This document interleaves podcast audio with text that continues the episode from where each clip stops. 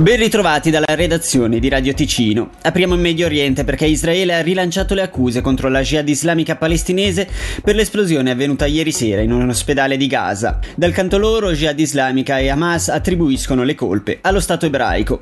Non esiste al momento consenso riguardo l'accertamento dei fatti, nemmeno all'interno della comunità degli analisti.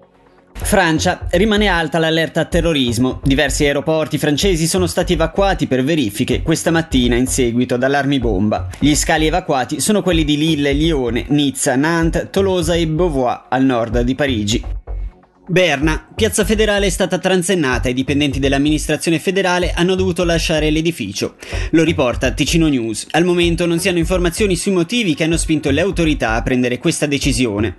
Svizzera. Gli assicurati con una franchigia superiore ai 300 franchi e con la libera scelta del medico devono poter cambiare modello assicurativo nel corso dell'anno per evitare di ritrovarsi in ristrettezze finanziarie. E questa è una delle novità previste dalle modifiche dalle ordinanze sull'assicurazione malattia e sulle prestazioni, poste oggi in consultazione dal Consiglio federale. Ticino. Il Consiglio di Stato ha approvato il preventivo 2024 del cantone che prevede un disavanzo d'esercizio di quasi 96 milioni di franchi. Unitamente al preventivo viene presentato un primo pacchetto di misure di rientro finanziario per un ammontare di circa 134 milioni.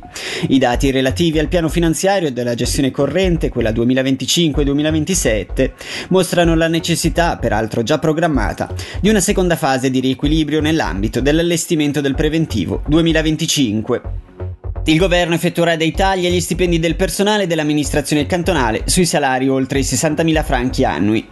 Per queste fasce è previsto un contributo di solidarietà fino all'1,45%. È quanto emerso ieri dall'incontro tra governo e sindacati per discutere della manovra di rientro che sarà a sua volta inclusa nel preventivo che verrà presentato oggi. I sindacati